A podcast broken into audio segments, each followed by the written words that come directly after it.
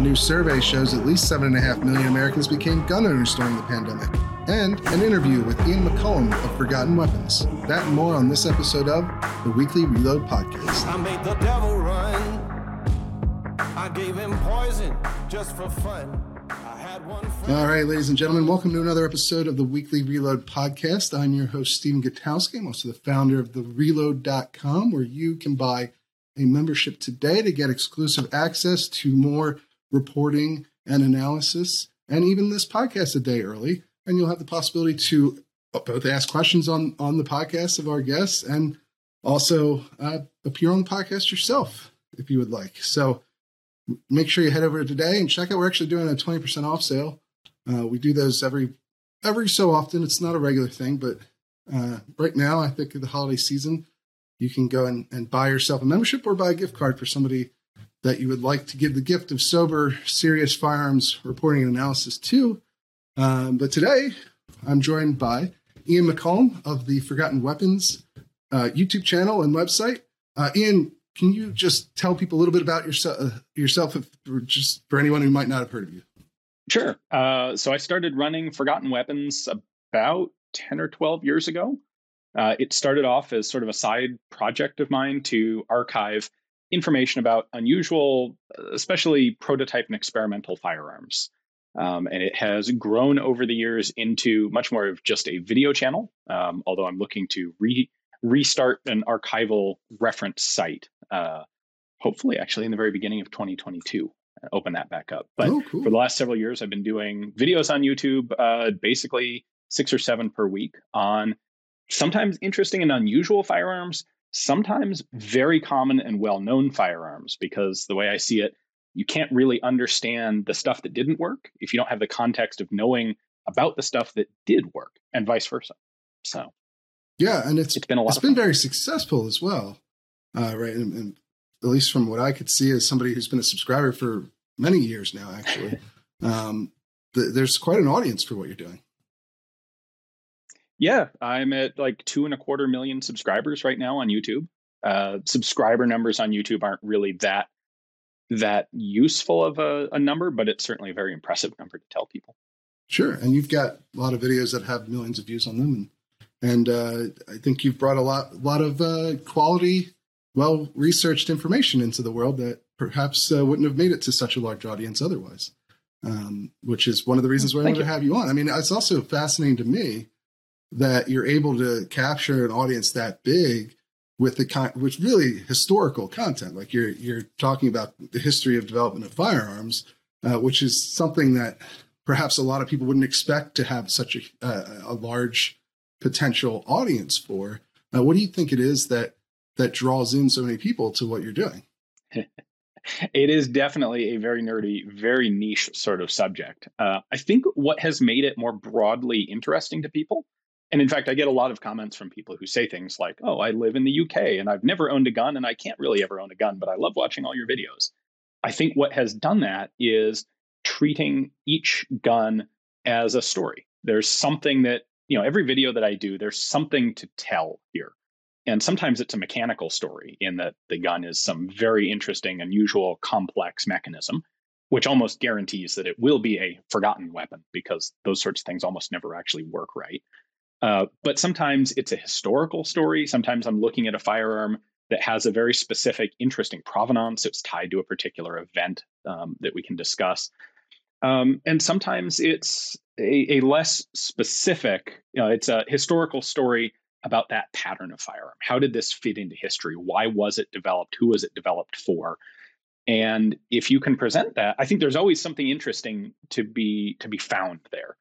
And so if you get away from some of the very generic, oh, this is a Mauser and it's got a bolt action, but if you can get into, well, who actually made this and where did it come from and why did they buy them? I, I think that that can be much more broadly interesting to people than just is gun shoots bullet. Yeah, yes, I, I think that's I think that's very true. I mean, you, you definitely are able to tell a very engrossing story when you look at some of these firearms. I mean, that's I think what got me into watching your videos in the first place. Uh, obviously, the level of expertise is extremely important. You're not just guessing at these uh, events and and trying to sort of uh, think your way through how this could have been designed. A lot of times you have the necessary, you've done the necessary research to understand what uh, what happened along the way in development here and why it was why it didn't work out, why some guns do work out, all the all the stuff. You're very well researched, um, and don't tell a lot of people in media, but oftentimes I will watch your videos uh, for my own research when I'm trying to explain some issue that's that's happened recently. I mean, for instance, uh, Alec Baldwin awesome. shooting situation. Uh, you you had done a video, a very good video with a, a, an armor based in California, but who works on a lot of Hollywood productions, uh, describing what it's like to uh, use firearms on, on movie sets and the proper procedures. And you went through a, a bunch of different kinds of prop guns and how they work and their dangers and their safety protocols and so forth. And so, I, you know, I personally use you as a resource. Uh, what what is it that made you get into this this field? This, uh, I mean, it sounds like maybe it started off as more of a hobby. Was it connected to a, uh, a job you had at the time? Um, and what what was it that drove you towards it? What what motivated this? Oh, it was absolutely just a hobby to start, and it was a hobby based on the fact that I liked guns. Um, I wasn't. I would like to say I was collecting firearms at the time, but I wasn't really. I was kind of sort of vaguely accumulating them uh, when I could scrape up enough money to buy something that was kind of weird and interesting. Uh, my father actually was a, a, firearms collector when I was growing up. Uh, he collected Japanese Arisakas and actually wrote a small book about them himself. And so I grew up uh, basically in my father's office. He had a bunch of pegboard and he had uh, a couple dozen Arisakas that were all stacked chronologically. And so on the Type 99s, you could actually watch this change in features uh, through the progression of World War II, which struck me as very interesting at the time. Uh, so basically, there was a, a founding moment when uh, a friend of a friend had found access to some really rare documentation. Um, information on all four models of the Pedersen device, which some of your viewers may recognize or listeners may recognize as a pistol caliber semi-auto conversion of the 1903 Springfield. Uh, but at the time, they actually also developed it, developed versions of it for several other rifles, the Mosin Nagant, uh, the Enfield, the Lebel.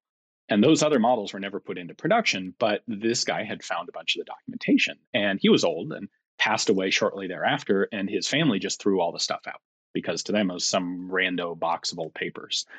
And we'll probably never find that stuff again. And that prompted me and a friend to go, you know, maybe there's something we could do about this to actually keep this information around. And uh, that's what spurred me to start Forgotten Weapons. It certainly expanded and shifted and changed paths a bit from there. But that's what actually started it. Yeah. So it's this desire to preserve history, essentially. Yeah.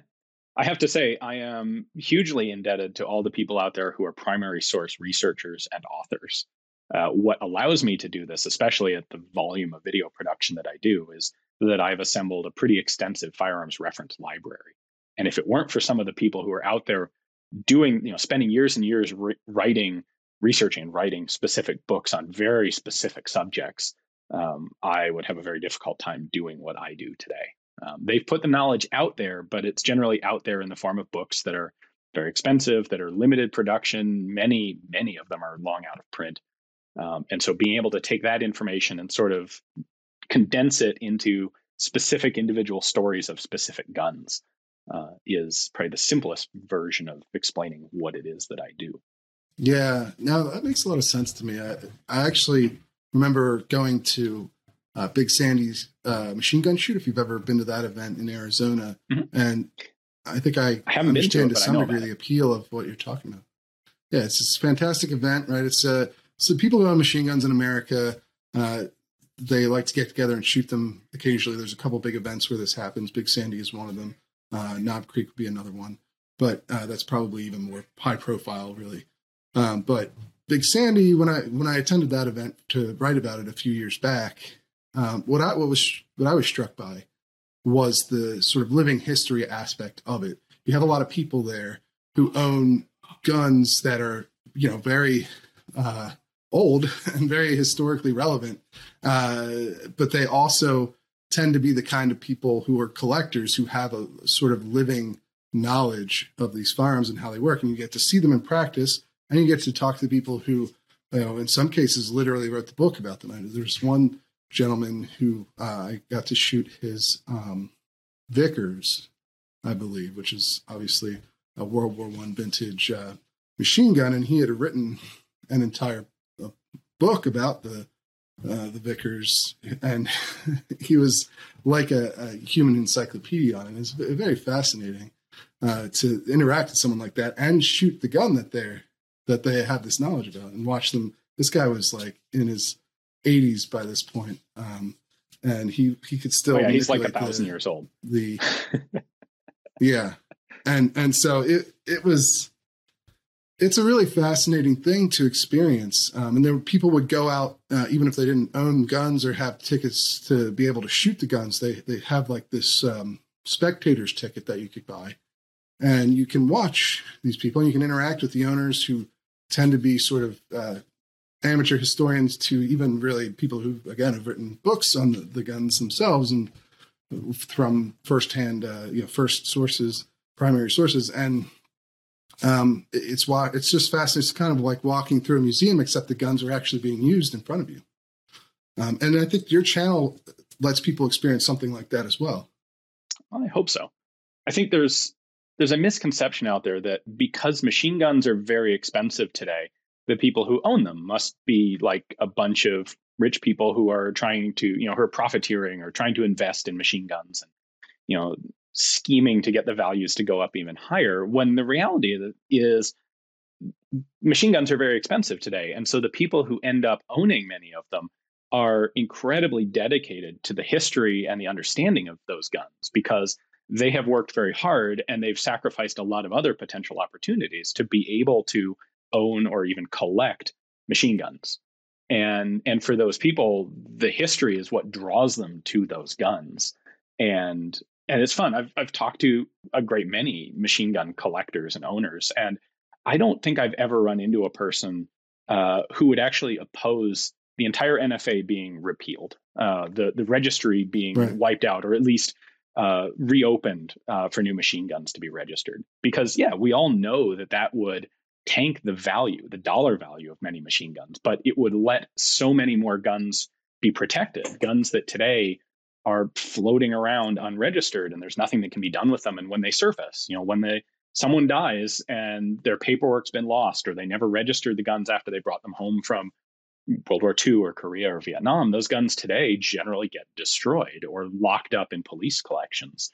Being able to actually put them back into the the public domain essentially is something that virtually every machine gun owner I've ever talked to is completely in favor of. They'd all be perfectly fine yeah. with the dollar value of their collections dropping momentously if it meant that history being better preserved. Yeah, I've, I've heard a lot of the same points made uh, about the NFA from people who would stand to make quite a lot of money off of their NFA items at this point. But and a lot of these people bought these guns uh, before the uh, for FOPA, for instance, which outlawed the the new oh, yeah. sale of, of, fully automatic firearms. So so they bought them back in an era where they weren't worth six or seven figures. Uh, and yeah, that's well, a monetary windfall perhaps for some of them, but but uh, I think they would prefer to go Dolph Goldsmith, Dolph, the the Vickers author you were mentioning, uh, mm-hmm. uh, he had a specific right. like personal rule that he wouldn't pay more than fifty dollars for a machine gun because they just weren't worth more than that. yeah, right. Mechanically, when you look at the what what's in, like the mechanical difference between this AR-15 behind me and uh, an M4 or M16 is basically nothing in terms of the actual value of the parts involved. But because of the way the law in the United States has worked out, you know, the, this is a you could build one for six hundred dollars, and the cheapest M4 or M16 you could buy is, you know, probably twenty thousand plus today you'd know better than I do at this point. Something but, like that. But yeah, I mean, it's pretty amazing how some of these policies impact the pricing in the real world. I mean, I guess that's kind of a economics 101 with supply and demand, but um, but yeah, I mean, uh, there's a lot of really fascinating guns out there. Though I think what, what what people probably might want to hear from you is maybe some of your favorite gun designs that you've ever looked at uh, in your history. I mean, you probably get this question a lot, I imagine. So, can you give just a couple examples of what you personally really enjoy? so to me, the most interesting periods in firearms development are when you have fundamentally new technologies that kind of appear on the scene. And the two that are most relevant for my fairly modern uh, focus are the development of the cartridge, the self contained metallic cartridge, and sort of, and actually, it would be the development of smokeless powder because smokeless powder allows reliable self loading firearms, both semi automatic and fully automatic. And when that happens, there's sort of like this gold rush of inventors with ideas and how do we how do we make cartridge cases if you look at you know periods around like the the american civil war when the the metallic cartridge is being adopted you'll see this really interesting plethora of different designs you've got uh, uh, there are some that are still using uh, percussion caps with copper or brass cases that are containing powder You've got cases that load from the front of the gun, cases that load from the back of the gun, uh, all sorts of interesting stuff. And what will happen is, as inventors come up with ideas, they patent them. And so the most obvious, simple systems often get patented pretty quickly. And then there, there continues to be this big group of inventors who are still looking for, you know, for their ticket into this new technology. And so they'll start kind of widening out into stranger and more complicated ways of doing the same thing so that they can get they can build something that isn't under patent protection.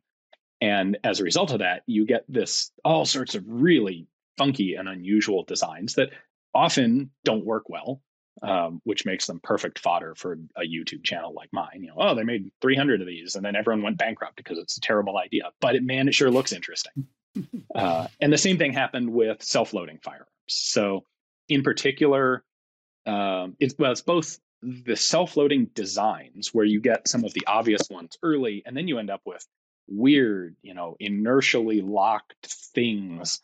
Uh, and then even better sometimes are the attempts to convert pre-existing manual operation guns into self-loaders. So turning bolt actions into semi-autos. It's a system that has almost never worked. Like there are a few times when they've been successful enough to actually get a few thousand guns produced. Uh, the Australian conversion of the Lee Enfield uh, into a light machine gun uh, is one of those examples. But generally speaking, it's it's a few prototypes from a, a, hopeful but perhaps naive inventor, and they go nowhere. But man, they're really just really cool to look at. So those sorts of uh, firearms that maybe move the needle uh, in terms of technological development, and then some of the, I guess, wake that's left behind from that new development, those are the ones you find most interesting, the ones that tried to follow this trend and then created these bizarre mechanisms that never really worked, but were fascinating to look at. Is that basically? Yeah, pretty much. A perfect example would be the story of Rollin White, who comes up with a pistol, a revolver design uh, that is, it's basically unusable. Um, he patents it, but it doesn't work. And he takes it to Colt and Colt looks at it and goes, I'm not interested in this. I'm not going to buy it. Um, and the key element, or what turned out to be the key element in his patent, was that he had actually bored the, a hole through the cylinder all the way through. So a typical muzzle loading percussion revolver has a, a chamber in it that's solid at one end, except for a little hole for a percussion cap so that it's sealed. And what Rollin White did is he tried to come up with ammunition that would seal itself, but it wasn't a modern metallic case, and it wouldn't have worked. It would have blown out both ends of the cylinder. But he patented, he happened to patent the idea of drilling this hole clear through full diameter through the cylinder. And when Smith and Wesson come up with the first really practical modern metallic cartridge, which is essentially the 22 short, they go to patent it and they discover, oh, Rollin White already has this patent on this specific feature. And so they're able to buy a license from White to use it, and they prevent anyone else uh, from making a revolver that has a cylinder drilled all the way through. And it's a feature that wasn't particularly practical, didn't seem to have any use when Rollin White actually patented it. But once the cartridge gets invented, all of a sudden it, it's a key critical component. And Smith and Wesson essentially lock up the revolver market for many years. And that, as a result of that, you get a bunch of other people trying to make metallic cartridge revolvers, and they come up with all sorts of other weird systems. Uh, like I said, some that you actually load from the front of the cylinder, somewhere you have a little sliding door on the side of the cylinder and you like slide it open and put the cartridge in the side and slide it closed. Uh, some of them just straight up violate the patent. Um, and there is, in fact, a series. There are a couple of lawsuits claiming that Colt didn't have uh, didn't have the legal right to have this patent. That there was prior art that should have nullified his patent. And frankly, there was not in the United States, but there were bored through cylinder revolvers that were being made over in Europe before Colt's patent. Um, anyway, it's a fantastic period because of all these weird workarounds that people have to come up with. Well, uh, in this vein, I have a question from one of our members, uh, which again, by the way, uh, anyone who wants can go and buy a membership today at reload.com. We've got a 20% off sale going on right now. But uh, Brian J asks, can you name any weapon besides something French that failed to become mainstream or popular that you think should have been commercially successful? Oh, the problem is there are very few examples of something that should have been popular but wasn't. Normally, if it didn't become popular, it was for a pretty good reason. I'm thinking of all the old West stuff. And you've got, for example, the Evans, which sounds like a great idea. It's a lever action rifle that holds 28 or 42 cartridges, depending on the chambering. But it's got a critical flaw that there's no magazine spring. And so you actually, if it's empty, you have to cycle the action 42 times to get the first cartridge from the end of the magazine up to the chamber. Um, there's the Merwin and Hulbert made by the same company, which is probably the best manu- the highest quality revolver of the American Old West era. Like they're magnificently well made, but they've got some kind of funky attributes to them. Like it, on paper, they sound great. When you open the gun up, it will open up just far enough that it will eject empty cases, but it will retain loaded cartridges. So if you fired three and you want to top the gun off, well, you pop the thing open and the three empty cases fall out, and then you can close it up and you've still got your three live rounds. The problem is you then have to reload the rest of them with a single shot loading gate. So you open it up and then you have to index the cylinder and find the empty chambers and load it that way. And so you kind of lose all the benefit. And the exquisite manufacturing made them pretty darn expensive um, there are no really good examples of something that sh- well i mean i think that's interesting in of itself. So uh, i mean especially in perhaps the commercial market perhaps uh, the uh, sort of evolution of firearms technology has gone uh, in the direction that makes the most sense to this point. Is that a reasonable thing to say? I, I mean I, I, I would imagine market, there's a number of perhaps military uh, examples where firearms were better suited for their purpose but weren't adopted until later in mass for a number of different reasons. There are lots of military stories of of where they like end up adopting a gun that's definitely not the best thing they could have adopted. Um, I should also say there were a number of sort of corporate shenanigans. Um, uh, again, I'm thinking about the the old west period where there would be a startup that was doing something that looked kind of interesting. It looked like it might challenge the the you know the established uh, popular brands like Winchester, and uh, large companies like Winchester would more often than not buy up those companies and just shut them down. So perhaps a good answer to Brian's question would be something like the Burgess pump shotguns, which did get manufactured, um, but they end up being absorbed and sort of put out of business. Um, because a company like Winchester had a gun of their own that was competing with the Burgess, and they wanted to just like they wanted to get rid of the competition, and we could fight it by trying to make the best possible gun and improve what we've already got, or you know, we can just buy up the competitor and then shut down the production, and that's really a lot easier. Yeah, that said, the Burgess has some like the Burgess isn't really a better gun than than the Winchesters, so it's it's not the hundred mile per gallon secret carburetor that got scuttled. You know. What about modern uh, day development? Uh, you just put out a couple of videos on a new gun called the Alien that sort of seeks to upend mm. some of the conventions we see right now in modern handguns. Because if we're being honest, I think a lot of the modern handgun market, uh, the polymer lower steel slide Browning, uh, you know, uh, action. Uh, they're very similar to the initial Glock design from 30 years ago. There hasn't been obviously there have been improvements to that and little things here there. And you know, you could make an argument for Smith and Wesson's got the best version, or Glock, or or, or Springfield, or whoever. But uh, there hasn't been a lot of game changing design uh, improvements in that time period. But you have a gun like the Alien come along uh, that you seem to be pretty excited about. Do you do you think a gun like that is going to have a real impact on the movement of the modern handgun? Or, I mean, it starts at four thousand dollars, right? It's sort of a, co- a co- competition gun. It, it doesn't have yes. enough advantages to change the market. At four thousand dollars, absolutely not.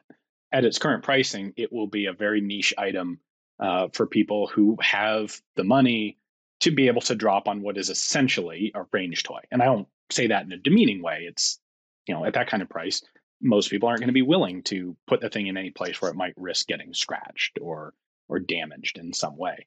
Um, I have hopes that some of the elements in the Alien will impact the larger market. In particular, I think the development of optical sights that are durable enough and small enough to fit on handguns I think that's a trend that is it's not going away, and it will already. We're seeing you know in the last five or ten years more and more ready adoption of optics on handguns, and the Browning oh, yeah. slide is not really well suited to optics on handguns because that optic is slamming back and forth with every shot. And one of the things that the Alien does is it has a, a fixed top strap on the pistol where the sights, either an optic or iron sights, are mounted so that they do not move when the pistol is cycling. That's a feature that I think, I hope, um, seems pretty obvious to me that that ought to be replicated in other new designs. Now, the downside to that is you cannot do it with a Browning tilting barrel slide based pistol. Um, and we've gotten, the thing is, we've gotten really good at that Browning system. Uh, people have been refining that, that basic design for 100 years now, 110 years now. Uh, and so they've gotten very efficient to manufacture, they've gotten very reliable, variety of cartridges. And that makes them appealing. Like the best quality item is not necessarily the one that will succeed in the long term, because you also have to balance in uh, things like cost. So with Laugo, they're a small startup company, and they're obviously they have to charge a what is basically by any other standard a ridiculous price in order to to meet the basic overhead of we're a small brand new company trying to you know we don't have revenue from other sources to support the r&d and the development of this pistol. Now we've seen uh, fk Brno come out with a pistol that a lot of people are comparing to the alien because it was also it was i think $7000 when it came out um, it is technologically not nearly as interesting of a gun uh, although it's worth pointing out that there's nothing fundamentally new no single element of the alien is brand new we've had pistols that have fixed top straps. We have pistols that have gas delay uh, mechanisms. We have pistols that have uh, top mounted hammers. But Laugo has put those together in a combination that is really good. Um, and that's how all firearms design is done today. There virtually there's basically nothing actually brand new. It's just different combinations of existing uh, ideas and systems. At any rate, FK Brno took their seven thousand dollar pistol and used the money from that initial price point as far as i can tell i don't have any direct insight into the company but they used that to finance a polymer framed version of it and get some economy of scale going and they were able to drop the price of the pistol to something like $1500 i think if laugo is in a position to be able to do that as well then i think we may see much more widespread adoption of of their guns but maybe they'll remain as a boutique, high end, low volume manufacturer. I, I really don't know. Um, I don't like to try and predict that thing because every once in a while I do try to predict it and it doesn't always work out the way I thought it would.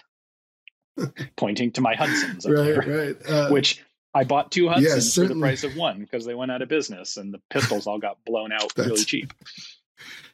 Yes, there is sort of a uh, hot new thing every couple of years in uh, handgun design, and it's can be hard to tell what's going to stick and what's not. And I think it's this also extends obviously to rifles, especially in the sort of AR-15 uh, family or or competitor range with the AR-15, where it's like is the Scar a better gun? Is the ACR a better gun? Probably, but is it a thousand dollars better or two thousand dollars better for most people? Probably not. And when you get that uh, that mature manufacturing process where you have 15, 20 different companies making the same design and improving upon the manufacturing process to the point where you can make them very inexpensive and they still have almost all of the benefits of uh, you know a more expensive alternative that's might be a better quality gun overall but is it worth that much more? You know it's hard to change the market when it's something like that i think. And that i guess is what something well, like the alien or the, has to overcome. It's interesting to me. I don't think any of those rifles are actually better than a current production ar slash m16 one of the interesting things that i've i've found is with just the sheer number of guns that I've looked into, the I've been fortunate enough to be able to do this full time. So I have a lot more time to read on these subjects than most people do. And it basically takes 10 years to get a design from concept to reliable production. And but the two examples I love to use of this are the M16 and the AK-47 because both of those guns had hmm. significant mm. problems when they were first introduced. Obviously, everyone's familiar with the problems that the M16 had in Vietnam, which are not entirely the fault of the design. They're largely influenced by the army and some choices in ammunition and, and training and other elements there. But even with you know Armalite's design of the gun, they went through a lot of iterations and they had problems that had to be fixed. With the AK, everyone thinks about the AK. First off, they erroneously think AKs are really simple and easy to manufacture, which they are absolutely not. Um, it just happens that the countries who were making them didn't really pay for them with open market money. Uh, and then they gave away the, the, the learned experience of manufacturing them to other countries who then had to put in quite a lot less to get production up and running. But though the AK was supposed to have a stamped receiver when it was first introduced in 1947, and we ultimately saw it take 10 or 12 years for that to actually come to fruition eventually as the AKM they had to like take several steps back and go to this just milled chunk of huge steel as a backup option because their early stamped receivers had so many quality control problems and so many manufacturing rejections that it just wasn't feasible to make them. If you look for type 1 AKs surviving today, and they're really scarce because they didn't make them very long because they were a dismal flop. But they keep working on it and they they find the problems, the small problems, and fix them. And there are problems that you will never find in a firearm or, frankly, in any other complicated mechanical item until you've produced thousands, if not tens of thousands, of the guns.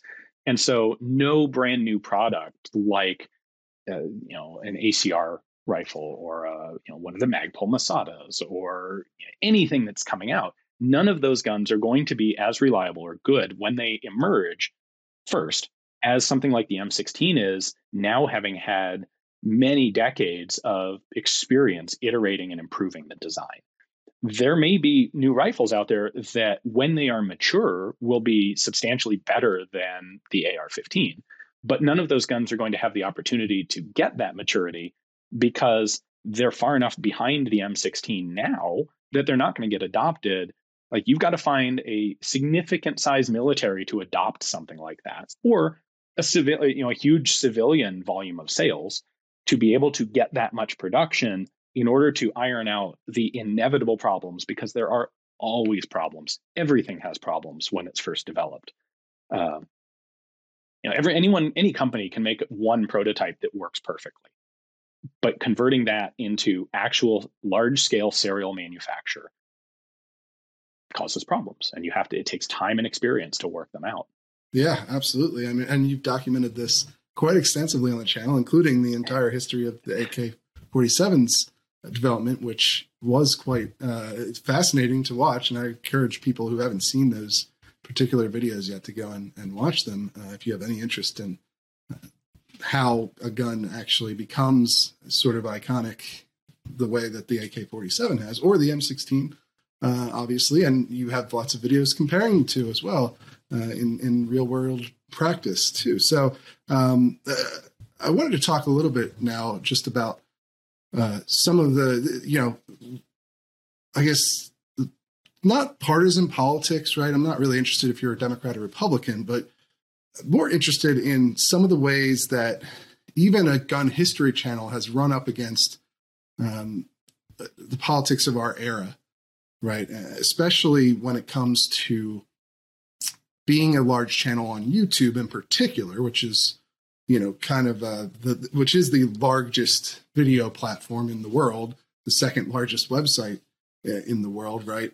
And uh, where you've had quite a lot of success, but also quite a lot of uh, struggle with the platform as it's tried as it's grown and matured and as as it's tried to sort of uh, find a way of regulating gun content, uh, which oftentimes I think you and others in the community of gun YouTubers have felt has gone too far in how they've approached what poorly what can be monetized, what can be on the platform at all, these sorts of things. So uh, you know, and you've you've personally made some significant news at points with, you know, considering working with other platforms, um, not monetizing content in order to have more flexibility of what you post and monetizing in, in different ways um, to try and support your vision for the channel without having to compromise based on what YouTube determines can be monetized by their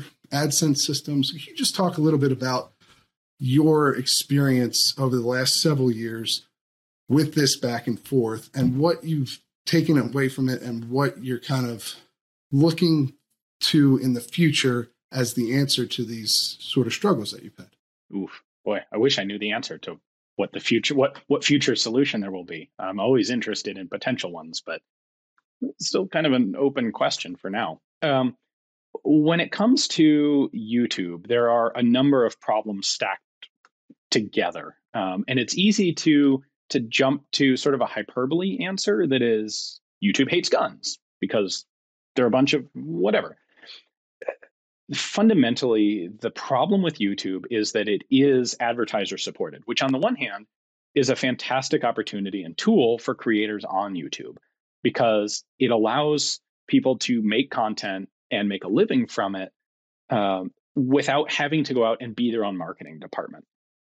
And it also means that that content can be freely available to anyone. The the the problem, the conundrum I have always run up to of if you're not monetizing the content is generally speaking, the alternative is putting it behind a paywall. And once it's behind a paywall, no one sees it. It doesn't grow and it's not accessible. And for me, fundamentally, one of the core principles of Forgotten Weapons is this my whole purpose is making this information freely, publicly accessible. And so I'm not willing to put it behind a paywall exclusively. So there are like I do use Floatplane, which is a very uh, it, that is a site that is a paywall um, because it pays for its own independent hosting. Um, and I'm willing to do that because I also have it on YouTube where it is not behind a paywall. Um, Patreon, of course, has been a fantastic alternative for many of these uh, channels, uh, for many people in this situation. But to to get back to YouTube for a moment, the downside to their monetization is that YouTube doesn't have a very sophisticated way for advertisers to choose where their advertisements go. And so what what they have ended up with is a system where YouTube's trying to bubble wrap all their content and make it very safe for very large corporate sponsors, corporate advertisers, because that's where most of the money is.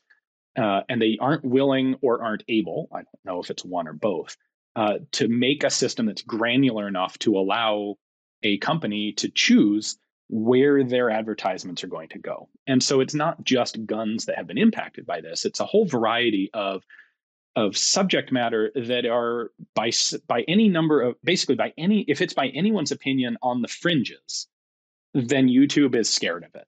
And it doesn't matter if it's on a right-wing fringe or a left-wing fringe or some other fringe on another axis of the political spectrum if it is content that has the potential to get in the news and some company goes, oh my God, how did my Coca Cola ad get in front of blah content, which some group of people are now outraged by? And then this group of outraged people decides to boycott Coke or whatever giant sponsor. That's what YouTube's trying to avoid. And that that exact phenomenon hit back in about 2016. And that's what everyone refers to as adpocalypse, which led to the system right. YouTube has now, which is limited to this thing of like ads, maybe some ads and no ads. And the maybe some ads, and this leads to the, the second tier of this problem, the maybe some ads rules are extremely poorly written. They're written by people who have no real concept of any of these different types of subject matter. And so you end up with, like, for several years, according to the rules, you could not monetize a video that showed firearm disassembly. And you still can't show it, it you, you can't monetize it if it shows um, like modify, uh, well, firearms modification is one. And the, the the question then becomes, what the heck is modification? Like, I've got say this hundred year old Enfield that was re-arsenaled and converted from this configuration to that configuration. Is that scary, mo- you know, uh, modification? What they really kind of mean is things that make the gun look more scarier. Um, but they don't. The, the people writing the rules don't really understand it, and the people enforcing the rules really don't understand it because I don't know for sure, but I'm pretty confident that these rules are enforced by essentially minimum wage call center employees uh, who go through appeals and look at stuff. And they're on a timetable and they don't really know what they're looking at. And and they're not in a position to make a good judgment. And so it really it it puts a degree of uncertainty into the process that's very unpleasant for all of the people who are creating this content. Um, youtube is is very non-transparent. It's very difficult to actually talk to someone. YouTube has, has deliberately adopted a policy of we will not tell you if we determine that your video is is against our rules, whether you can't have some ads or you can't have any ads or whatever it is, we will not tell you why. Because if we tell you why, you'll be able to figure out a way around our rules, which is completely backwards. Right. Like if you want people to follow the standards, you at least have to you have to understand what the standard is. But they've taken this just really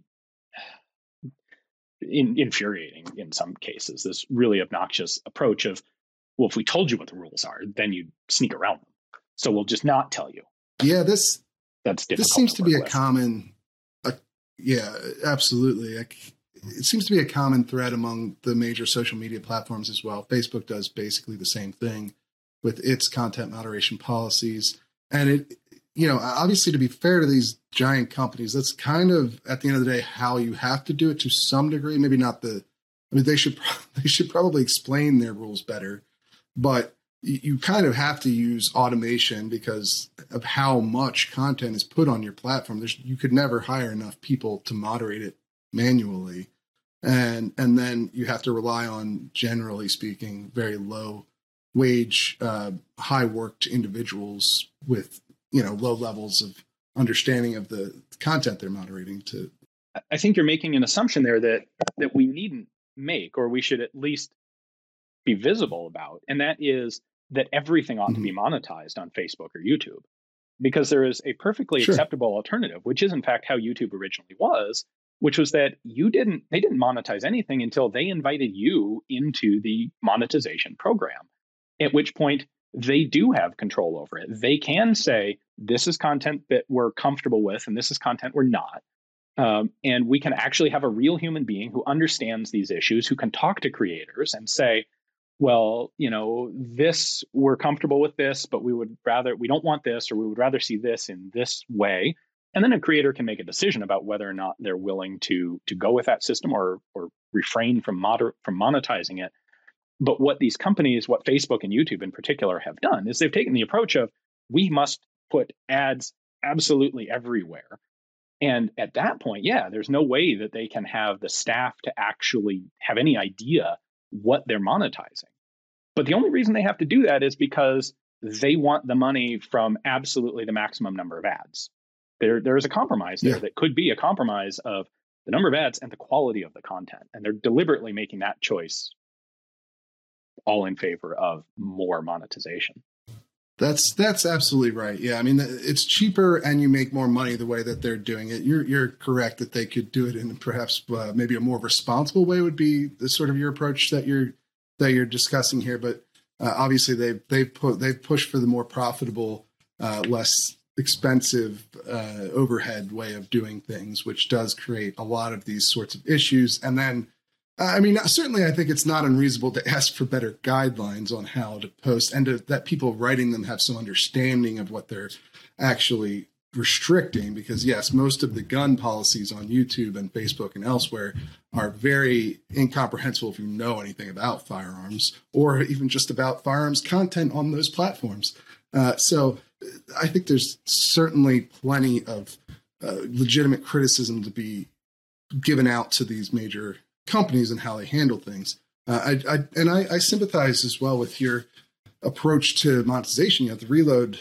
Obviously, we we have to find some way to make enough money to support this operation if we're going to be able to produce the kind of journalism that we find uh, valuable for uh, the, the country at large. But at the same time, you don't want to produce it and not have anyone read it because that doesn't really get to the goal of being, you know, informing people.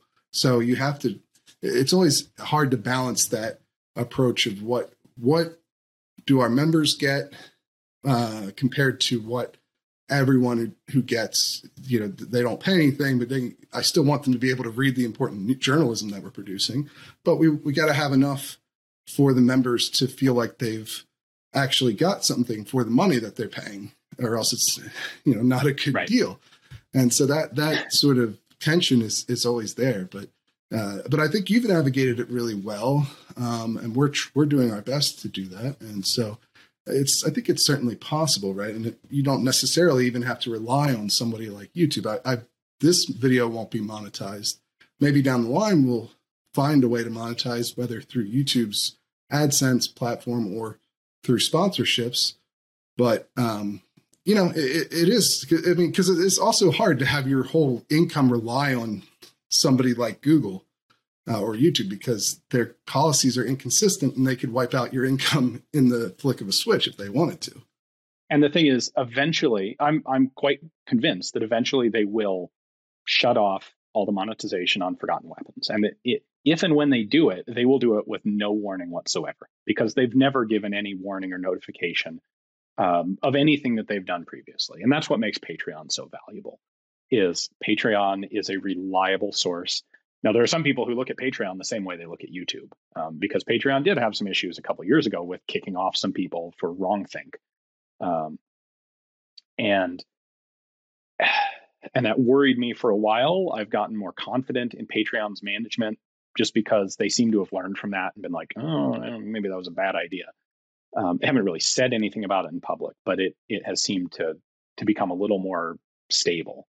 Um, but I can at least more, much more so than YouTube, I can count on Patreon. And so fundamentally, it is the core of Patreon subscribers that allow me to work with the confidence that I will be able to continue doing this. If it were just YouTube, I would constantly be hedging and like, I'm ready to bail from this when YouTube decides to turn it off. Um, Patreon allows me to have the confidence that, yeah, even if that gets shut off, I will still be able to keep doing this. Yeah, and I mean, look, millions of people, ten, hundreds of millions of people are lawful gun owners in this country and throughout the world.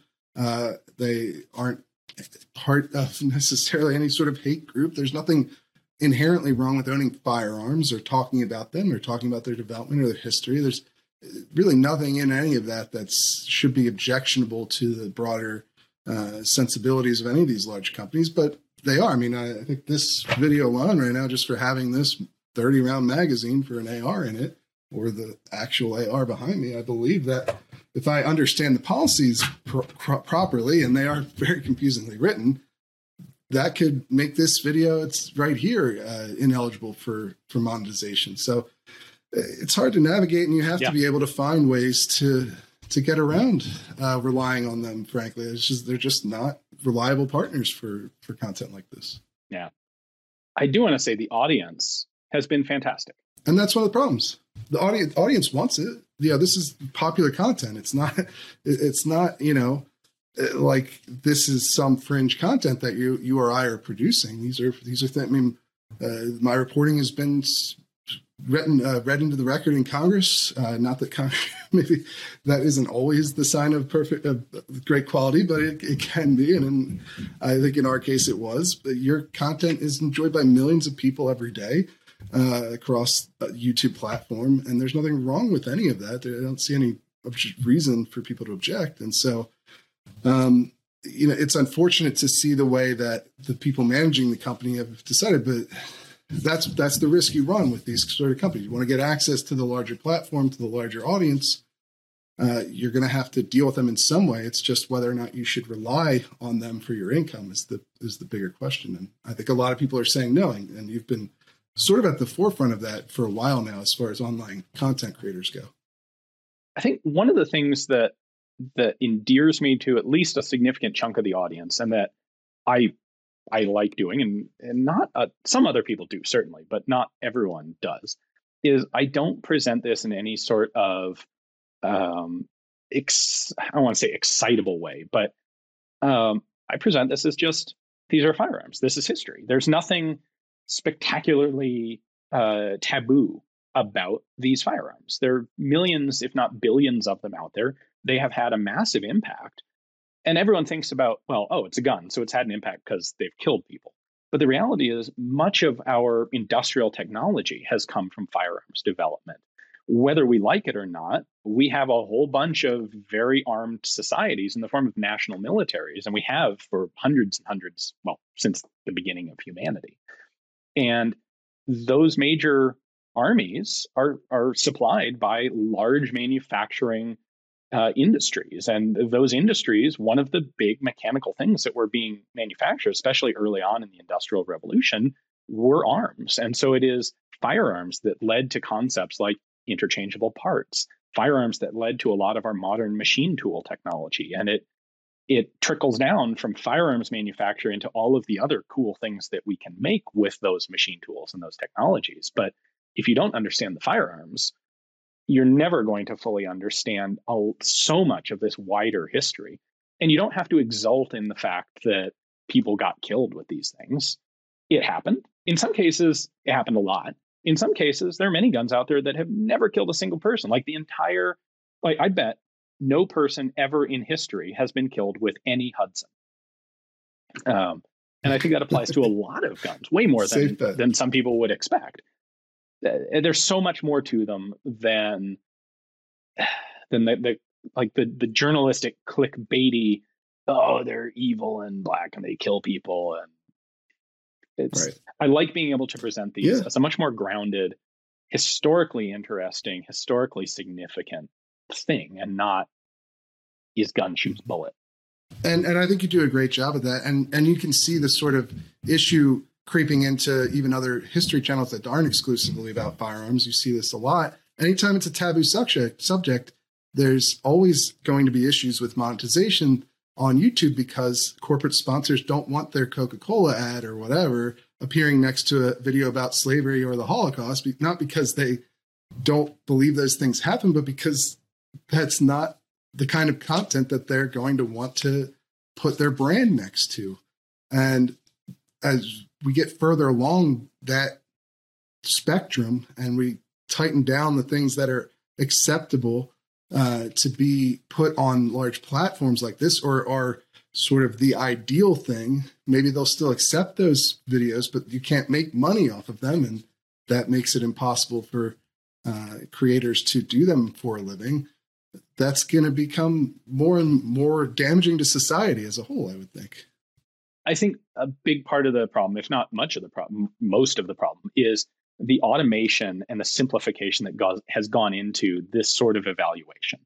I totally get it that Coke doesn't want their advertisement run in front of you know some dude with a swastika tattooed on his forehead ranting about how the Jews are going to destroy the world. I get it. I wouldn't want my image associated with that either.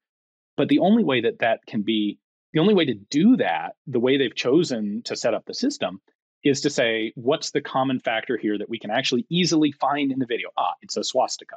So everything with a swastika, gone. We won't tolerate it.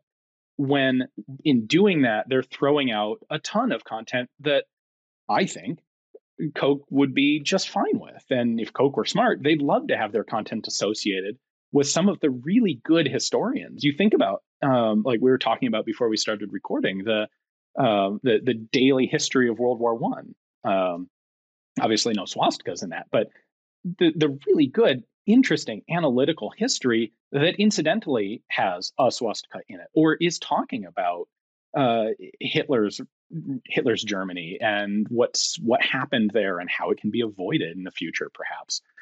But no, the system that's been set up for this is everything in this box is is unacceptable because that's the only way that we can actually police the system. And guns fall into that too. You know, you don't want your ad yes. in front of some ISIS snuff video, but that doesn't mean that that everything that talks about ISIS or everything that talks about firearms or everything that talks about conflict in the Middle East also should get canned. And that's I don't want to get too hyperbolic about it, but that's essentially what what the system is is doing. Yeah, and I, I think the system that YouTube has created rewards the caution of marketing uh, executives over everything else, and that is a serious problem uh, that you found a way to circumvent, and I, I, hope more people pursue that in the future. But I, I really enjoyed our conversation. So far, this is fascinating stuff. Honestly, I would keep talking about this for another hour with you, but I, I know that you have to put out with six videos a week, so you got a lot of work to do, and I don't want to hold you any longer. So I really appreciate you coming on, and, and I'd love to have you back on in the future as well uh, when you have some more free time too. My pleasure. I'd love to do it again sometime. Yeah, and and uh, we're going to head over to the news update now. So everybody, stay tuned to hear the latest in the current events for this week. All right, it's time for the news update with contributing writer Jake Fogleman. This week, Jake, you have a pretty interesting story about gun ownership in the United States and some new data that we have that gives us some insight into how many new gun owners there have been over the last two years since really since the pandemic started and and some of the breakdowns compared to previous years. So what what's going on with that? Sure. Yeah. So, you know, much what we've been covering in the news and seeing in other outlets is talking about just how many new gun, gun owners there possibly were when we saw this massive record breaking spike in gun ownership. Um, you know, we had some surveys suggesting upwards of eight and a half million people. Um, but those were retail surveys, so we don't really didn't really have a great idea. Um, so there's a new research paper out uh, from a Northeastern University public health professor um, using National Firearms Survey from the 2021 National Firearms Survey, um, and an additional survey that he conducted covering not just during the pandemic, but also the year before to see how rates may have changed. And they found from the 28 month period from January 2019 to April 2021, seven and a half million people is what they're estimating became first time gun owners. Um, so not quite as much as some of the retail surveys suggested, but still a pretty substantial amount of people became first time gun owners. Yeah, it's certainly lower than what the National Shooting Sports Foundation uh, dealer survey has estimated, but uh, there's a couple reasons for that that we'll get to in a minute, perhaps the, some of the differences here. But the important point, I think, from this survey is it's another piece of information that shows there really was an uptick in new gun ownership over the, the course of the pandemic, especially the early pandemic here. That's right. And that's significant, I, I think. And, you know, obviously plays a lot into our politics nationwide, uh, into some of the themes that we've talked about since really since the founding of the Reload. And, and honestly, I was talking about it before that at, you know, places like the Free Beacon and, and Washington Examiner. But this influx of new gun owners will likely have a significant impact on gun politics throughout the country in the course of the next several decades. Uh, you know, I don't know that it's necessarily seen some sort of massive immediate impact because that's not usually how people operate. They don't sure. always, you know, you oftentimes don't see them go immediately from buying their first gun to becoming a single issue voter on right. gun rights, but sure. But certainly over time, you would likely to see more and more people from this pool of new gun owners move that way, and that's why this is also significant. But back to the survey for a moment. What uh, what did they find in terms of a difference in new gun owners between 2019 and and during the pandemic was was there an increase in the proportion like the number of people becoming new gun owners or was it just that there were there were so many more guns sold overall that the proportion stayed the same but you got a lot more total gun owners is that yeah the uh, the researchers found more to that latter point. Um, they said from 2019 to 2020, they thought the proportion was relatively constant at around 20% of purchasers were first time buyers.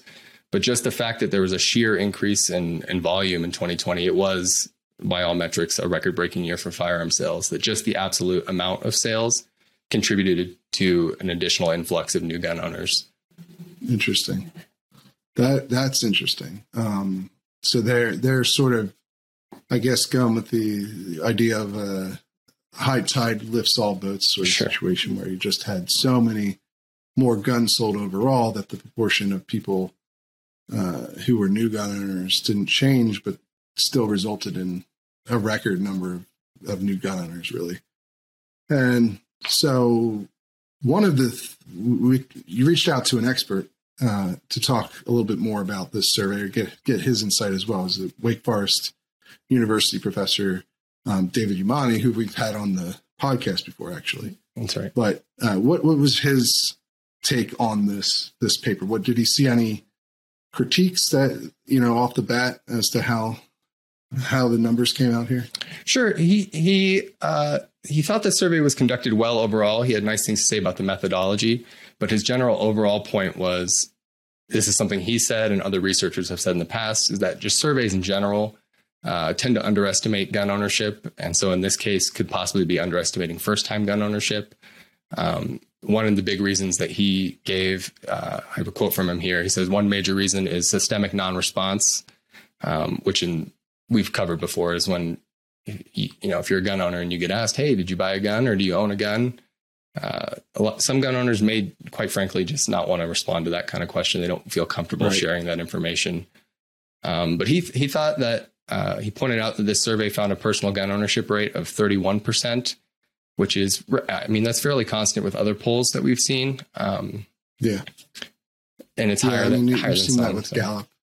Sure. I think Gallup and Pew have come in somewhere in the in the one third of the population area as Yeah. far as people who personally say they own firearms. You get a much higher rate if you go with people who say they uh, live in a home with a firearm. That's Sure. you get up into the mid forties with that uh, usually in the percentages. But but yeah, th- this does seem to come in close to what a lot of other survey based estimates have, have right. said in the past. So yeah.